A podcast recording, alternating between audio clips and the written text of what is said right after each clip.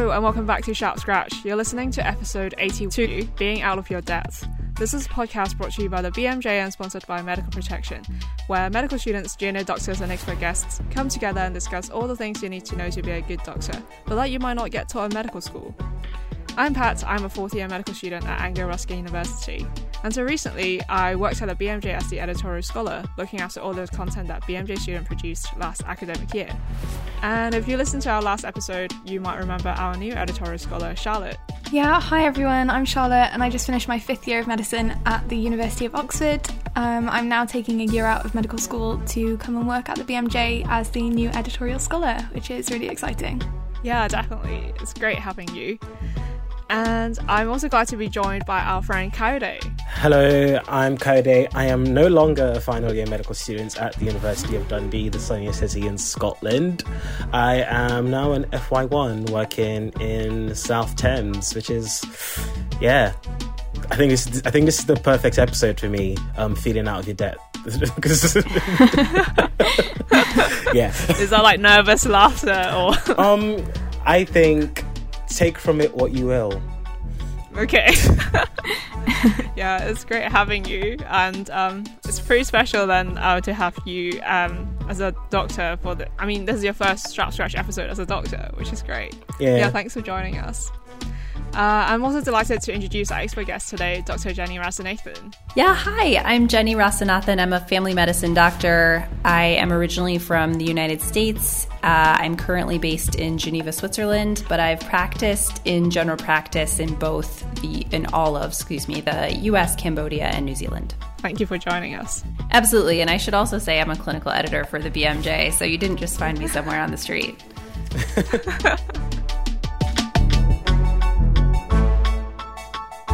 So, as the adage goes, see one, do one, teach one.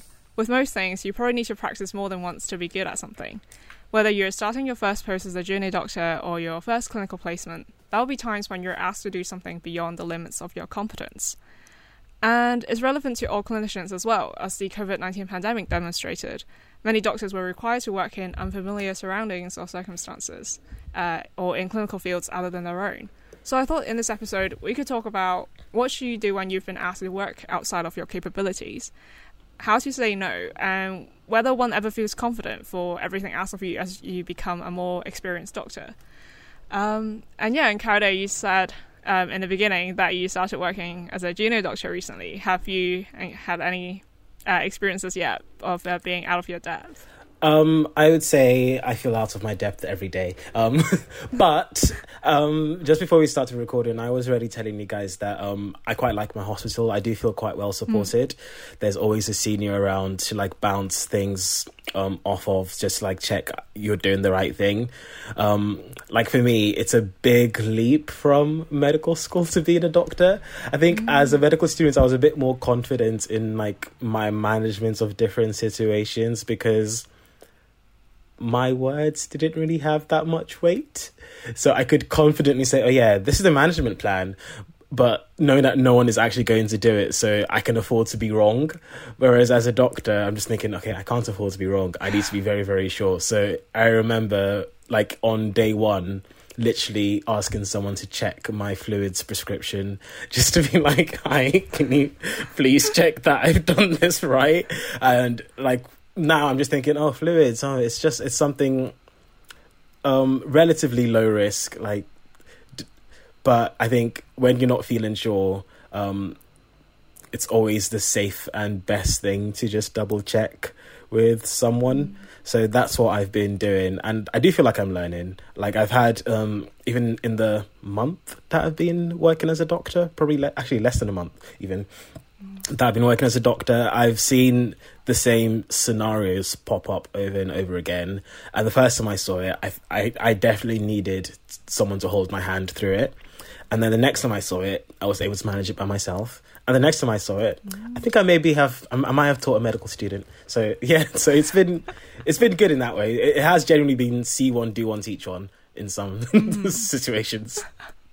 And how about you, Jenny? Have you? Um, I mean, you've been a, a, doctor for quite a long time, but um, when you have to move from country to country, have you ever um, had situations where you have to um, where you felt a little bit out of your depth, or maybe have to adapt to the um, the local medical culture or practice? Yeah, absolutely. But I also just wanted to comment on what uh, Kayode said, which is that um, sometimes I, have seen kind of clinical topics or or problems kind of come in these supernatural clusters. So a patient will come in with something, and I you know need to brush up on how to handle that in whatever health system I'm working in, and then that same day I'll have or maybe later that week, you know, two more of similar cases. And so I find that that kind of clustering is a gift in terms of reinforcing learning. It doesn't always happen that way. um, but absolutely. I mean, I think, you know, there's this piece about when you move into a new setting, when you advance in your career, when you take on a new role, you have to, you know, the, for me, the primary question and kind of what I'm concerned about is how to get things done right? Like like we all have tasks mm-hmm. that we have to do in order to progress that patient care. And so, you know, I'm always interested in trying to quickly understand the system and how to get things done. But there's definitely another or several other pieces here, which is around our own knowledge. Um, and that can be context specific. Certainly for me, that's been the case. That is mm. so yeah. interesting. I guess there are different types of feeling out of depth, and in terms of like knowledge, there's like clinical knowledge, which is being a lot of the time, and then there's also there's also system knowledge. So I like several times over the last few weeks, I have thought, oh, if I just stayed in Dundee. I wouldn't be having this problem. like I had a situation where I had to get like a hematology referral or, or something like that, and if I was in Dundee, I would I, I would have known exactly who the hematology registrar was. Probably have been been out with them sometime or whatever, and just like gone up and spoken to them if I wasn't able to bleep them. But here, I just I kept on bleeping and calling different numbers, and I wasn't able to get through. Only to only towards like a few hours later finding out that the office was just above the stairs. Um, and i could have just gone up to talk to them really quickly. And it was a task that could have taken five minutes but it was something that mm. took a few hours of like checking repeatedly in the middle of doing other things. And that could have saved a lot of trouble if i had just asked someone what is the best way to contact hematology? And they'd have been like oh just go up to the office. It's just upstairs. But I didn't think that. But yeah, I think that's really interesting. For sure. And I think there is something to be said on that note about kind of mentorship. Um, and so in my role at BMJ right now, I review all the rapid responses and I'm part of the editorial team that makes decisions on letters to the editor. And we had one um, earlier this week that we will publish eventually as a letter, uh, talking about this time of kind of new entrance into the hospital system in August in the UK and July in the U- in the US. And it's kind of a perennial topic, but this responder's point was that mentorship is not only about, you know, signing off on your management plan or, you know, checking, you know, double checking physical exam findings. It is also about providing some of that institutional knowledge about how to get things done, how you need to like understanding the system and helping you know even where to get the best coffee in the hospital. Essentials. Exactly.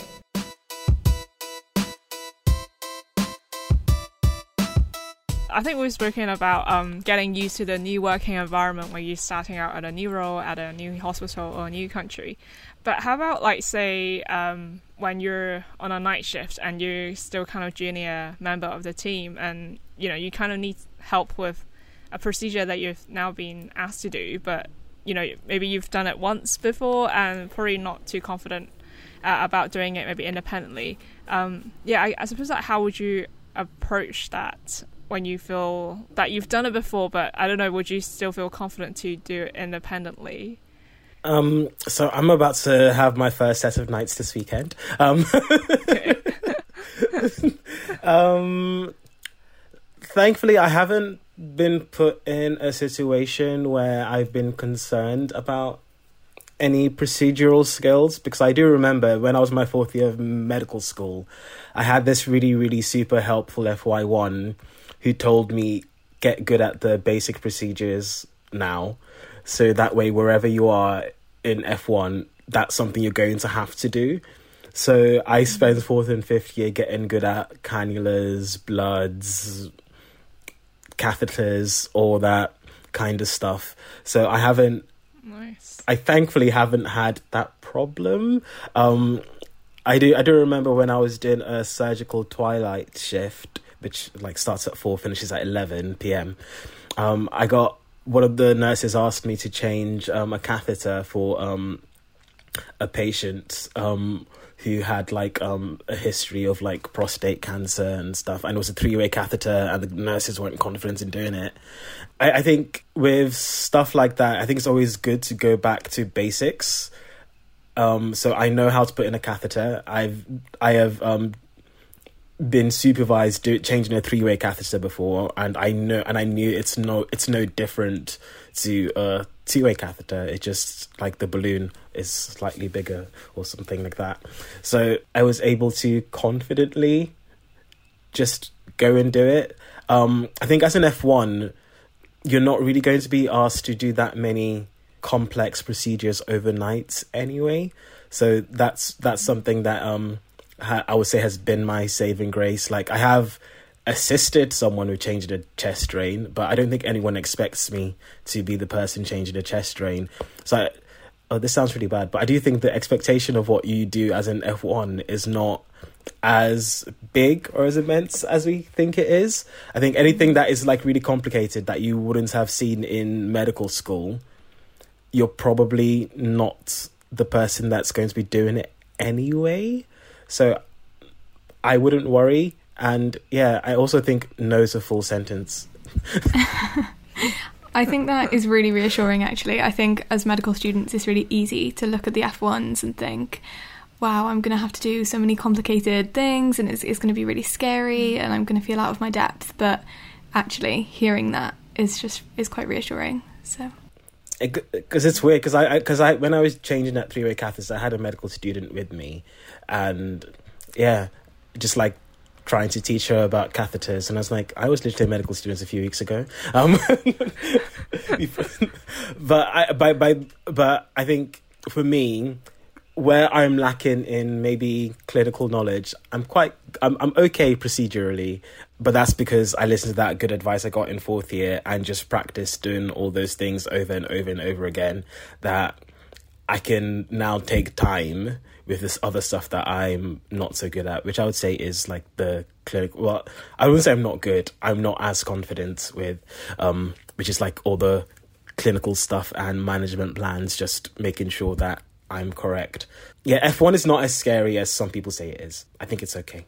I just want to echo the point as well about kind of trying as much as possible to know your own strengths and limitations and to tr- and you know the imperative to be honest about where you are um, and this can be challenging right i remember i will never forget in fact this really memorable night shift with um, a co-resident who ended up being my best friend in my residency program um, and we had a patient who came in very sick with hyponatremia and we worked in a low income setting, and a lot of times we would get very sick patients to our ward who probably in another place would have been in an intensive care uh, ward. And, you know, we managed her on our floor for several scary hours. And, you know, in the morning, uh, we had a really long kind of uh, conversation with the rest of our team about how that that you know was not appropriate for ward management and that is an experience that I've definitely taken with me in terms of rec- trying to be as honest as possible about what you can do, what you can't do, and when you need help, and and asking for that help when you need it. No, that's really good advice because I think at medical school we, all, we also get taught as well. Um, like when you start working as an F1, don't ever be scared to um, rain double two double two or like the crash team um, if you need help because I think um, at the end of the day, if you're doing something that um, it's good for the patient. I don't think anyone will ever blame you for, oh my god, um, why didn't you check? I don't know this stats or uh, bloods. Um, I think, I think, yeah, you're all working as a team to try to um, uh, improve the patient care. I think. And I think for me, the most um, the one thing I really appreciated about my medical school is that we had our finals at the end of fourth year. So in our fifth and final year, um, there was no pressure to know absolutely everything. And I think that year of no pressure of exams really, I guess, hammered home to me like the whole point of medicine and working as a doctor. Um, nobody knows everything. Um, that's in that's literally impossible. Um, so Jenny was just saying, even as a consultant or attending, whatever word you want to use to describe that senior clinician, there will be times that um, you you're not too sure about things. Um, I've been in theatre with like a consultant's colorectal surgeon whilst I was a medical student, and she was getting taught by some by one of the other consultants how to use um, a new surgical implement. So I think it is genuinely about lifelong learning and I don't think there's any shame in asking those questions because you're not being tested for an exam. So if you get it wrong, that's fine. But the, I think the important part is that you didn't get it wrong on a human being. Um, when you could have just asked someone else, someone to like clarify what you're doing. Like I, like I'm becoming more confident in dealing with sick patients, and I've seen the patients, done my assessment, have a good idea about what I'm going to do, and I've just ran it through, ran, ran it by my SHO really quickly. It's like, oh, I've done this, this, this, this, and this. Um, am I am, am I headed along the right track? Is this the right thing to do? And thankfully, eighty five percent, ninety percent of the time, they said, yeah, that's the right thing to do. Good, and that's been good for my own confidence. I couldn't agree with you more on that. I think it is really critical to ask. And one thing that I've done over the years has been to kind of build up this sounds really cheesy, but to kind of build up a community of practice or a circle of colleagues who I trust and support and who I can ask questions to um, when I need just kind of a gut check or an evidence check where things are unclear. Um, so when I started practicing in Cambodia, I had this kind of group of colleagues from across my training um, who who you know we were all literally on a WhatsApp group, and you know I would uh, kind of consult the audience, so to speak, um, and that's been really helpful just to know that you have people who who you can be really honest with about you know your areas where your medical knowledge or experience is lacking and who can provide some kind of experience about a number of different ways that things might be done. So uh, that that's been one strategy for me that I think is really helpful. And not to repeat the over repeated cliche of the importance of reading but that has been another you know key thing for me to support uh, beginning to practice in a different health system or a different country has just been read, read, read about the specific guidelines that apply to your patients in that setting. Um, I think, you know, the UK has this whole body of UK specific guidance, but that does not exist in a lot of other places. Uh, it does exist in New Zealand, and I really had to be careful about um, referencing and cross referencing all of those New Zealand specific guidelines at the same time wanting my patients to see that I wasn't just Googling for the answers. Um, it was, in fact, you know, making sure that I'm providing the highest level of care um, but sometimes in some settings, those guidelines just don't exist depending on the problem. And so that there again, I think it's helpful to have a group of people who you really respect and trust to kind of um, bounce your thoughts off on. We'll talk a little bit more about being out of your depth, but that'll be right after this message from our sponsor. Indemnity. You've probably not given it much thought, but it won't be long until the risk of claims and patient complaints becomes all too real. Whatever lies ahead, you need experts in your corner who offer indemnity and a whole lot more. That's why it pays to be with Medical Protection. There's our free membership during your medical school years, our wealth of training resources to help you become the best doctor you can be, and our international experience that protects you during your elective no matter how far from home you end up. In fact, There are many reasons why our members worldwide trust us to support and protect them throughout their careers. And if you're looking for one more, every week, one lucky new joiner wins £200. That's the average student weekly spend. Just join for free and you're automatically entered into the draw. That's why UK medical students choose to be part of medical protection. You can't blame them, so why not join them? Visit medicalprotection.org to find out more.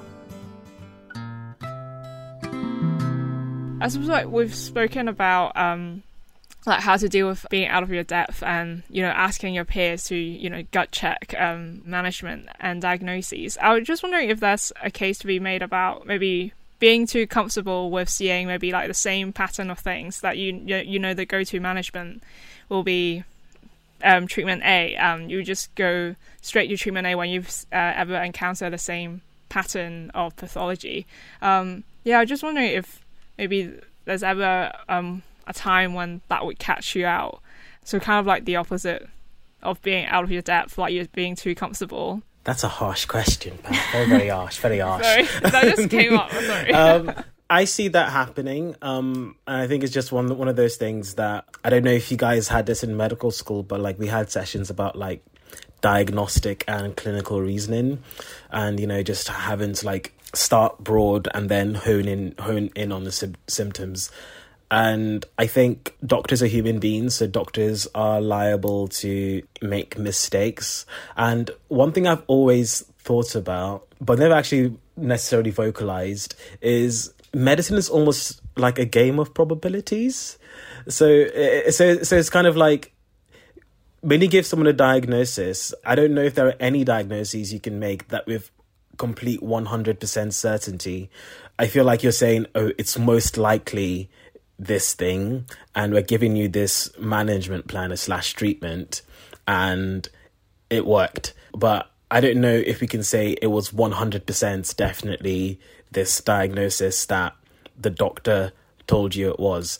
But that that's just like my own weird, um, broad, um, philosophical um, thinking about medicine. But I don't know. Yeah. I think you're right. I actually increasingly think that myself.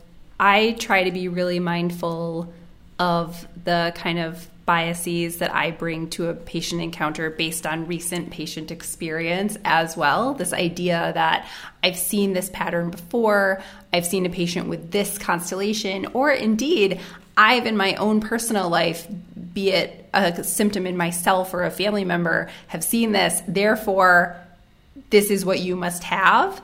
Um, I try to be really mindful of that and perhaps even be extra cautious when something seems like it might be a thing I've witnessed in uh, my personal life, um, just to keep that differential really open, make sure you're kind of covering your bases, um, and and I I've also just kind of been one to follow up with patients uh, who I might not have followed up with. So, if there's something that you think is a possibility, um, either scheduling follow up to make sure or providing that safety net guidance that you know if this doesn't improve in whatever reasonable time frame you know please feel free to get back to me or i shoot them an email just to make sure that our biased guessing on probabilities hasn't uh, led us astray and just out of curiosity, do you find yourself having to like recalibrate every time you move to a different country or a different hospital? Like they have different,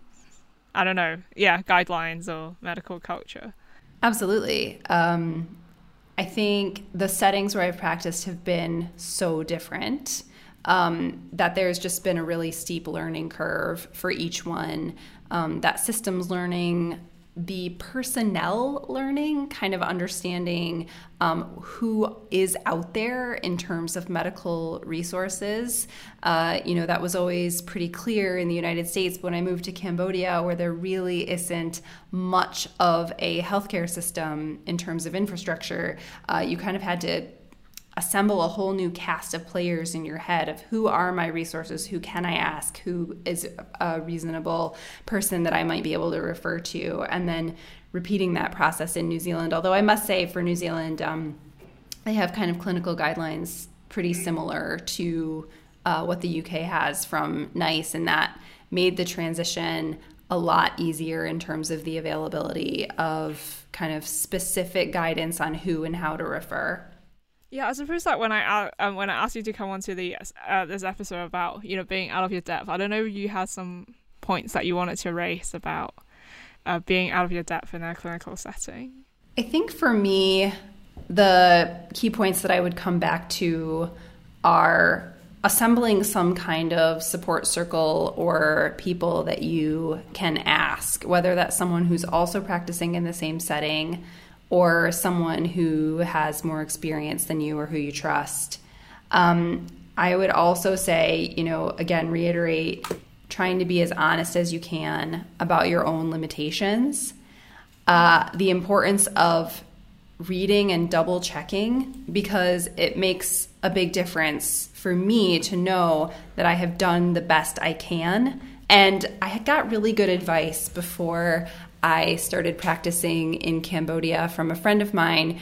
She's a Canadian nephrologist who had moved to the United States and practiced there for a while before returning to Canada. And her kind of reassurance was that patient care is almost never an isolated incident it's always a continuing conversation. And doing the best you can with the knowledge that you have at the time of the consultation or interaction is is one thing and there are um, you know i'm sure you guys have covered this in many different ways on sharp scratch but you have an opportunity later if you need to check guidelines if you need to consult somebody if you need to ask or if you want to reflect on that case to go back to the patient and say hey I was thinking about you and we talked about this, but I've been wondering about that. And it was very reassuring for me to hear that reminder. And patients often really like hearing from you again to know that you were thinking about them and that they see that even if you say, I might not have gotten something exactly right, it shows them that you're being honest. And I think that helps in developing uh, trust in that relationship. Mm. Yeah, I would agree. We'll talk a little bit more about being out of your depth, but that'll be right after this. I'm Dr. Matt Morgan, and alongside working as an intensive care consultant, I work as part of the BMJ on examination team to support you in passing your medical exams. You can get access to our personalised revision resource online and in our app for years 1 to 3 totally free, as well as a huge 40% discount on our medical student finals product. We'll help you pass your exams by making sure to maximise the best use of your time. We'll deliver you the most important questions, keep you on track with daily reminders, and give you feedback to show how you're performing. We're committed to making revision easy, so start your journey to passing first time today by visiting onexamination.com to sign up or by downloading the On Examination app. Back to the show. So, as a result, when you practice as a doctor, you have you have to combine your previous experience with treating um, patients with your current medical knowledge and then push them together and see which one's the best for the patient in front of you. And I suppose there's no, as we say all the time, like there's no um, one size fits all guideline for whatever that you're treating. I think that there are, you know, certain kind of conditions and clinical scenarios where you develop more comfort over time than with others. So, people coming in for a cervical smear people coming in for some kind of vaginal discharge, like I'm a female GP. I literally get that all the time. I sometimes feel like I run a gynae clinic on those days when it's just all GYN patients. And so in those circumstances, when it is, you know, your kind of bread and butter stuff, yeah, I I mean, I think it's important to have areas where you feel competent. Um, but the flip side is always there. And the kind of beauty, but also terror of general practice is that you never know what's going to come through the door. It, it definitely prompts lifelong learning. And there are certainly areas where I'm less confident in my own skills, musculoskeletal being one of the main ones I realized because those exam maneuvers have really fallen to the wayside over time in my brain. And I think that's the importance of kind of CME and accumulating a kind of Rolodex of experiences over time that you can draw on. But but certainly I think we all have those areas where, you know, either through repeated experience or, you know, our own interests, we you, you have to feel good you have to feel like you're good at something. No, yeah, definitely. I think that kind of echoes the point you made. Um, you made about um, knowing your strengths and limitations, um, and then ask for help when you need them. I've I've I've got a I've got a question. It's like it's a it's a very very broad question. Practicing in different countries is really interesting because of the laws and the legality of like different things and who's supposed to be doing what. Like for example, in the UK, um, FY ones can't um, prescribe controlled drugs or can't actually discharge patients or anything like that. So it's a case of um, how do you manage um, the legal, like your legal scope of practice when moving between different systems? Like, how do you know for sure that what you're doing is definitely legal? Like, because I had a situation when um, a patient was wanting to self discharge and one of the nurses was trying to get one of my colleagues to sign the self discharge form.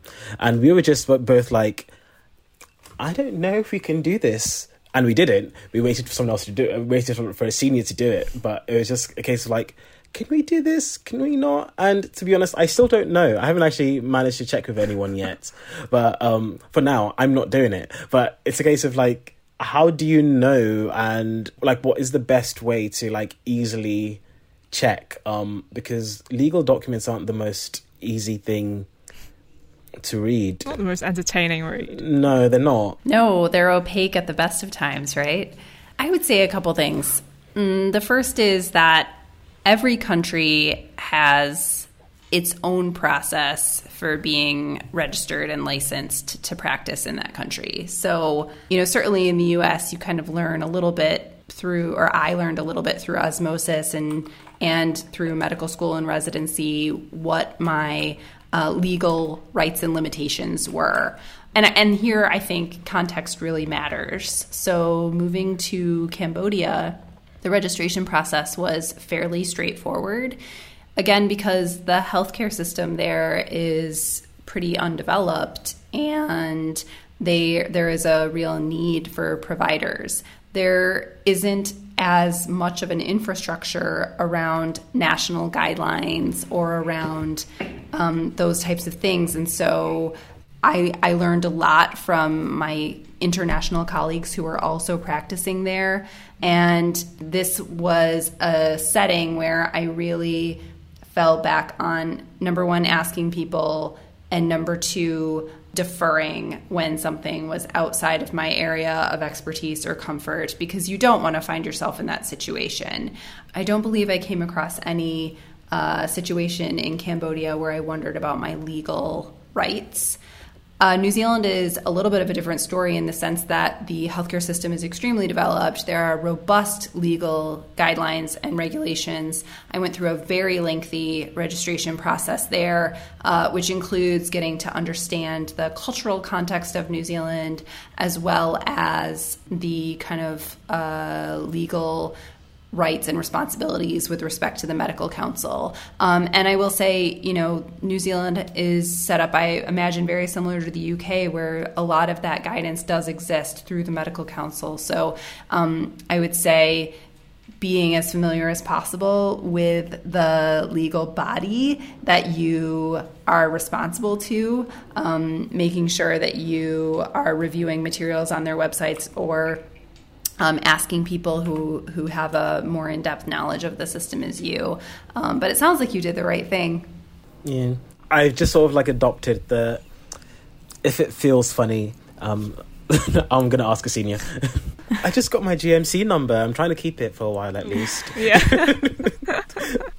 yeah, I think they're really interesting points and, and quite um, that's quite a difficult thing to manage as a medical student sometimes is, is not really knowing exactly what you are and aren't allowed to do. Like I've definitely had situations before where doctors have asked, "Oh, can you do this?" Yeah, and I, it's quite difficult to know that sometimes. Um, really hard to find the line between whether you're just nervous about something and therefore feeling a little bit wobbly about doing it, or whether actually this is out of your sort of remit of what you should and shouldn't be doing.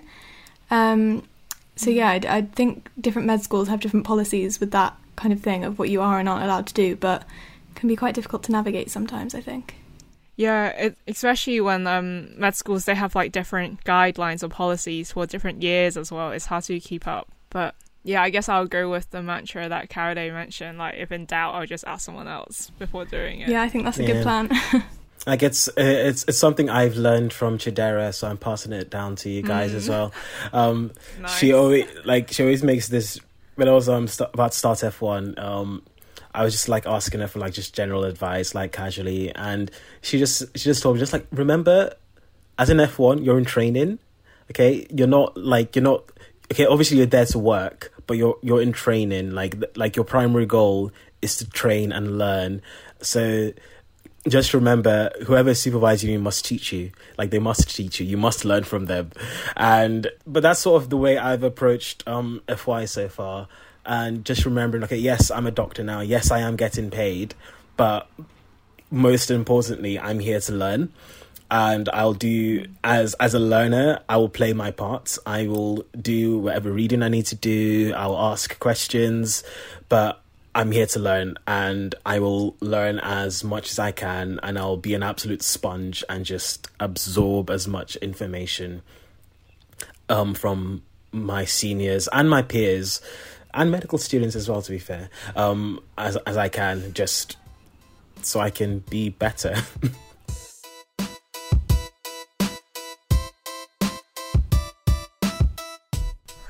No, that's a really positive message. Um, I think to end this episode as well. Um, yeah, I guess before we round up this episode, is there anything else that you'd like to add?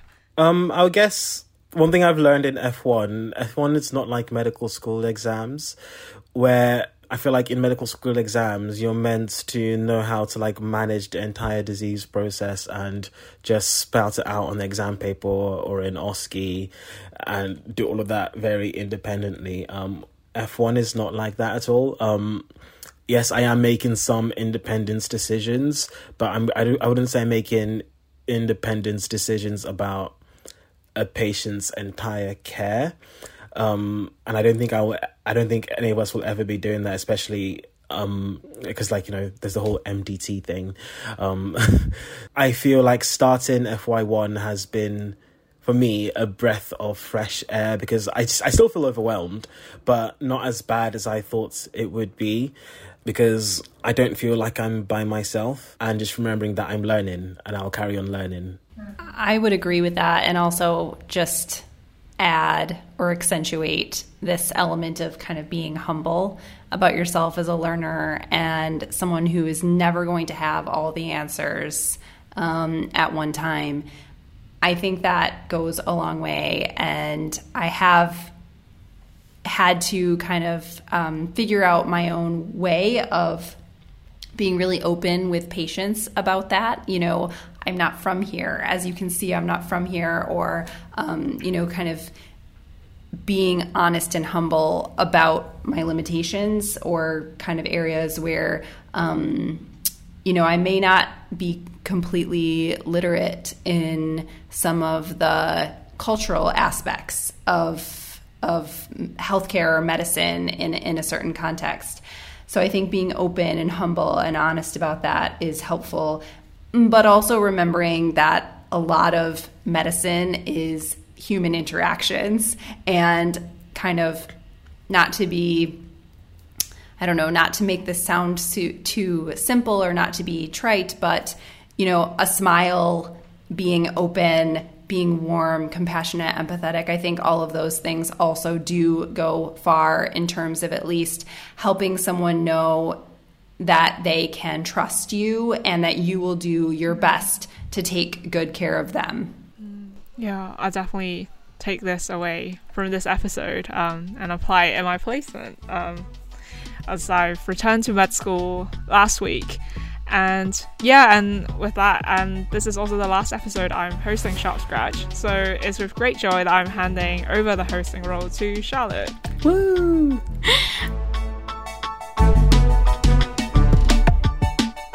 Thanks so much, Pat, and thanks to everyone for joining us today and for listening to Sharp Scratch. Um, that's all we have time for today. If you like our show, I'd love it if you could support us by leaving a review wherever you get your podcasts or by sharing it with the people you know. Tell your friends about it, that really helps people find the show. Please keep in touch, I'd love to hear your thoughts on the show, especially trends you find interesting in medicine or at med school right now. You can find us on social media, we're BMJ Student on Twitter, Facebook, and Instagram. If you'd like to hear other episodes, subscribe to Sharp Scratch wherever you get your podcasts, and in two weeks' time, you'll be notified of our next episode. Until then, goodbye from us. Bye. Bye. Thanks Goodbye. for having me on.